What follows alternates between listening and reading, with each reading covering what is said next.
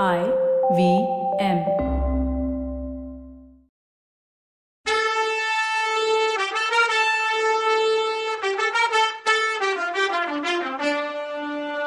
வணக்கங்க. நான் கவிதா பேசுறேன். வெல்கம் டு கதை பாட்காஸ்டின் பொன்னியின் செல்வன். இது எபிசோட் நம்பர் நூத்தி நாற்பத்தி ஏழு. தாய பிரிஞ்ச கண்ணுக்குட்டி ஒண்ணு நந்தி மண்டபத்து உச்சியில மாட்டிட்டு இருக்க நேரம். தென்னை மரம் ஒண்ணு நந்தி மண்டபத்து மேல் கூரையில விழுந்துச்சு. விழுந்த மரம் மண்டபத்து பின் கூரையில தான் விழுந்துச்சு. கண்ணுக்குட்டி நல்ல வேளை முன்பக்கத்துல நின்றுட்டு இருந்துச்சு. ஆனா மரம் விழுந்த வேகத்துல வெள்ளத்துல விழுந்துடுச்சு. தத்தளிச்சுது. இளவரசர் அது வரைக்கும் பிட்சுவை நல்லா புடிச்சுக்கிட்டு கண்ணுக்குட்டியே பார்த்துட்டு இருந்தாரு. அது தண்ணியில விழுந்ததும் ஐயோன்னு கத்திட்டு பிட்சுவை விட்டுட்டார். அவ்வளோதான் எப்படான்னு காத்துட்டு இருந்த பிட்சு தண்ணியில குதிச்சுட்டாரு. இப்ப முருகையன் துடுப்ப விட்டுட்டு இளவரசரை கெட்டியா புடிச்சுக்கிட்டான். அவனுக்கு பயம். எங்க இவரும் குதிச்சுட்டு போறாரோன்னு. இளவரசருக்கு கோவம் வந்து விடு விடுன்னு அவன் கைய உதறினாரு. அதுக்குள்ள பிட்சு போய் கண்ணுக்குட்டிய புடிச்சிட்டாரு. கண்ணுக்குட்டிய இழுத்துக்கிட்டு படகு கிட்டையும் வந்துட்டாரு. ரெண்டு பெருமா சேர்ந்து கண்ணுக்குட்டியையும் ஏத்துனாங்க படகுல. அதுக்கப்புறம் பிட்சையும் தூக்கி விட்டாரு அருள்மொழிவர்மர். கண்ணுக்குட்டி குளிர்ல நடுங்கிட்டு இருந்துச்சு.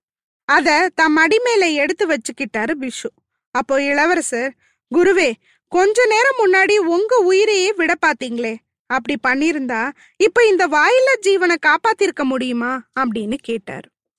ஆமா இளவரசே அதுக்கு நான் உங்களுக்கு தான் நன்றி சொல்லணும். இத காப்பாத்துனது எனக்கு எவ்வளவு நிம்மதியா இருக்கு தெரியுமா? இனிமே சூடாமணி விகாரம் தரம் அட்டமா போனா கூட நான் கவலைப்பட மாட்டேன்னாரு. அதுக்கு இளவரசர் ஆச்சாரியரே ஒரு கண்ணுக்குட்டியை காப்பாத்துனதுக்கே எவ்வளோ நிம்மதின்னு சொல்றீங்களே. இந்த புயல்னால எவ்வளோ மக்கள் கஷ்டப்படுறாங்க. எவ்வளோ பேர் செத்து போறாங்களோ தெரியல. இதுக்கெல்லாம் பரிகாரம் என்னன்னு கேட்டார். அதுக்கு குரு இளவரசே இயற்கையை தடுக்கிற சக்தி யாருக்கு இருக்கு? புயல் காற்றையும் பெருமழையையும் பொங்கி வர்ற கடலையும் நம்மால தடுக்க முடியுமா?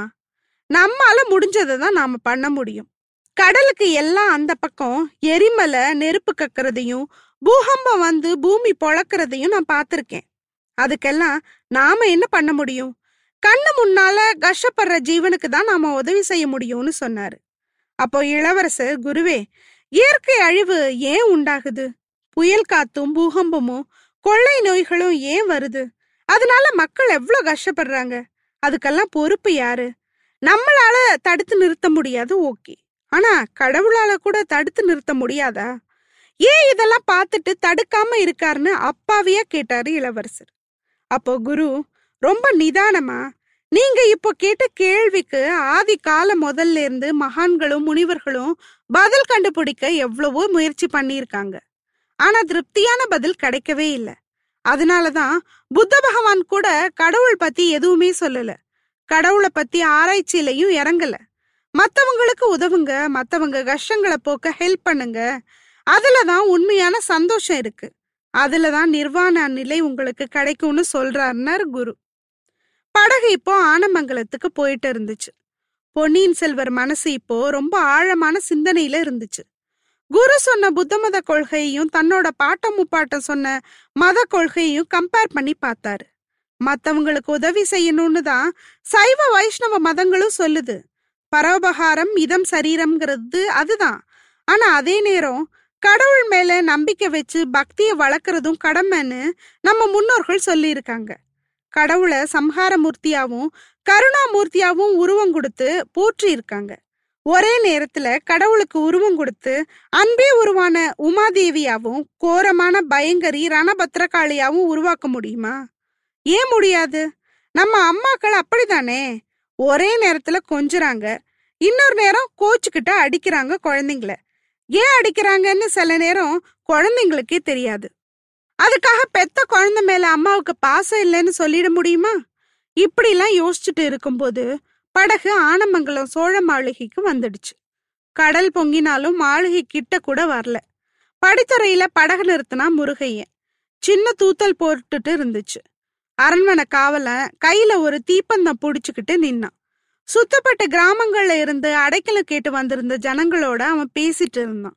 படகு வந்ததும் வெளிச்சத்துல பொன்னியின் செல்வர் முகம் தெரிஞ்சதும் மத்ததெல்லாம் மறந்துட்டு ஓடி வந்துட்டான். இதுக்குள்ள படகுல இறங்கி கண்ணுக்குட்டியை இறக்கி விட்டாங்க. காவலன் ஓடி வந்து இளவரசர் காலில் விழ போனான் அவனை தடுத்தாரு அவரு. அதுக்குள்ள அவன் கையில வச்சிருந்த தீப்பந்தம் கீழே விழுந்து தண்ணியில அணைஞ்சு போச்சு. இளவரசே நானே விகாரம் என்ன ஆகுமோன்னு கவலைப்பட்டுட்டு இருந்தேன். நீங்க இங்க வந்தது நல்லதா போச்சுன்னு சொன்னா அந்த காவலன். நான் அங்க இருக்குது உனக்கு எப்படி தெரியும்னு கேட்டாரு அவரு. கொடும்பாளூர் இளவரசியும் இளைய பிராட்டியும் இங்க வந்திருக்கும் போது சொன்னாங்க. யார்கிட்டையும் சொல்ல வேணான்னு சொன்னாங்கன்னு சொன்னான். சரி அப்படியே மெயின்டைன் பண்ணு. யார் அதெல்லாம்? அப்படின்னு கேட்டாரு. அடைக்கலம் கேட்டு வந்திருக்காங்க. நீங்க வந்துட்டீங்கல்ல போக சொல்லிடுறேன்னா. வேணாம் வேணாம். எல்லாருக்கும் படுக்கவும் இருக்கவும் இடம் கொடு. சமையல் பொருள் வச்சு சமைச்சு சாப்பாடு போடு. தீப்பந்தம் அணைஞ்சதும் நல்லதுக்கு தான். எங்களை வேற வழியா கூட்டிட்டு உள்ள போன்னு சொன்னாரு. அவங்க அரண்மனைக்கு உள்ள நுழைஞ்சாங்களோ இல்லையோ சோன்னு மழை பெய்ய ஆரம்பிச்சது. இந்த நிகழ்வு எல்லாமே பாத்தீங்கன்னா அதாவது தஞ்சாவூர்ல கோட்டைக்கு பக்கத்துல மந்தாகினி ஏறி இருந்த பல்லக்கு பின்னாடி மரம் விழுந்த அதே நாள் வீரநாராயண ஏரியில காத்து அடிச்சு படகு நகர்ந்து போன அதே நாள் நாகப்பட்டினத்திலையும் இதெல்லாம் நடக்குது. அன்னைக்கு நைட்டு நாகப்பட்டினத்துலயும் சுத்தி உள்ள ஊர்கள்லயும் ஒரே அல்லோலகல்லோலமா இருந்துச்சு. அவங்க அவங்க உயிர் பொழைச்சா போதுன்னு நிலைமைக்கு வந்துட்டாங்க. ஒருத்தருக்கு ஒருத்தர் உதவி செய்யக்கூட முடியாத நிலைமை. ஆனாலும் புத்த பிட்சுக்கள் எல்லா மக்களுக்கும் வீதி வீதியா அலைஞ்சு ஹெல்ப் பண்ணாங்க. அதே நேரத்துல இளவரசரும் குருவும் மாளிகைக்குள்ள ரொம்ப நேரம் கண்ணு முழிச்சு பேசிட்டு இருந்தாங்க. இந்த புயல்னால கடல் பொங்கி ஊருக்குள்ள வந்துடுச்சு. அதனால மக்கள் எவ்வளோ கஷ்டம் நஷ்டத்துக்கு ஆளாவாங்கன்னு கவலையா பேசிக்கிட்டாங்க. இளவரசர் அரண்மனை மணியக்காரனை கூப்பிட்டு களஞ்சியத்துல எவ்வளோ தானியம் இருக்கு? பணம் பொக்கிஷத்துல எவ்வளோ இருக்குன்னு விசாரிச்சாரு. அவன் களஞ்சியத்துல தானியம் நிறைய இருக்குன்னு திருநாகை காரோணத்து நீலாயதாட்சி அம்மன் ஆலயத்துல திருப்பணி செய்ய செம்பியன் மாதேவி கொடுத்த பொற்காசு பன்னெண்டு செப்பு நிறைய இருக்குன்னு சொன்னான். அப்போ இளவரசர் குரு கிட்ட உங்களுக்கு தேவையான எல்லா வசதியும் இருக்கு. எல்லாத்தையும் யூஸ் பண்ணி எவ்வளோ செய்ய முடியுமோ கஷ்டப்படுறவங்களுக்கு ஹெல்ப் பண்ணுங்க. அவ்வளவு காசையும் வீடு இழந்தவங்களுக்கு கொடுங்கன்னு சொன்னார். அப்போ குரு அது எப்படிங்க நியாயம்? தானியத்தையாவது பயன்படுத்தலாம். உங்க பெரிய பாட்டி செம்பியன் மாதேவி கோயில் ரிப்பேர் பண்ண அனுப்பின பணத்தை வேற காரணத்துக்காக செலவு பண்ணலாமா? அவங்க வருத்தப்பட மாட்டாங்களான்னு கேட்டார். என் பெரிய பாட்டிக்கு நான் சொல்லிக்கிறேன். இப்ப இந்த பணத்தை ஏழை மக்களுக்கு செலவு செய்வேன். பின்னாடி என் பாட்டி மனசு சந்தோஷப்படுற மாதிரி இந்த சோழ நாடு முழுசும் ஆயிரம் ஆயிரம் சிவன் கோயில்களை கட்டி கொடுப்பேன். இந்த மாதிரி புயல் காத்தால ஒண்ணு பண்ண முடியாத கடல் தண்ணி உள்ள வந்தாலும் ஒண்ணு பண்ண முடியாத பெரிய பெரிய கோபுரத்தை உள்ள கோயில கட்டுவேன். தஞ்சாவூர்ல தட்சிணமேருன்னு சொல்லக்கூடிய வானளாவிய கோபுரத்தோட கோயில் கட்டுவேன். ஐயா இன்னைக்கு முழுகி போச்சே சூடாமணி விகாரம். அது மண்ணோட மண்ணா போனாலும் கவலைப்படாதீங்க. அதுக்கு பதிலா இன்னொரு கல்லால செஞ்ச யாருமே அசைக்க முடியாத பெரிய சூடாமணி விகாரத்தை கட்டி கொடுப்பேன்னு ஆவேசமா சொன்னாரு இளவரசர். அப்ப அவரையே பார்த்துட்டு இருந்த பிக்ஷு இளவரசரை பார்த்து எதிர்காலத்தை பத்தி நீங்க இவ்ளோ உற்சாகமா பேசுறது எனக்கு ரொம்ப சந்தோஷமா இருக்கு. அப்படின்னு சொன்னார். ஆமா குருவே இந்த உலகத்துல நான் வாழ்ந்துட்டு இருக்கிறது ஏதோ பெரிய காரியத்தை நான் சாதிக்கணும்னு கடவுளோட சித்தம் போல. அதனாலதான் என் உயிருக்கு நடக்கிற இந்த எத்தனையோ ஆபத்துகள்ல இருந்து என்ன காப்பாத்தி இருக்கார் இன்னைக்கு கூட பாருங்க நல்ல சமயத்துல முருகையை எப்படியோ வந்து சேர்ந்தான். இல்லனா நீங்களும் நானும் விகாரத்து உள்ளேயே தான் இருந்திருப்போம். கடல் பொங்கி வந்து விகாரத்தை மூழ்கடிக்கும்னா நினைச்சிருப்போம் அப்படின்னு கேட்டார். அது உண்மைதான் இளவரசை. ஐநூறு வருஷமா நடக்காத ஒரு சம்பவம் இன்னைக்கு நடக்கும்னு யார் எதிர்பார்த்தா? கருண கடல் புத்த பகவான் தான் இதுல இருந்து நம்மள காப்பாத்தினாரு. நீங்க செய்ய நினைக்கிற விஷயத்த நானும் ஒத்துக்கிறேன். பொக்கிஷத்துல இருந்து எடுத்து செலவு பண்ணா தனாதிகாரி பெரிய பழுவேட்டரையர் கோச்சுக்கிட்டாலும் கோச்சுப்பாரு.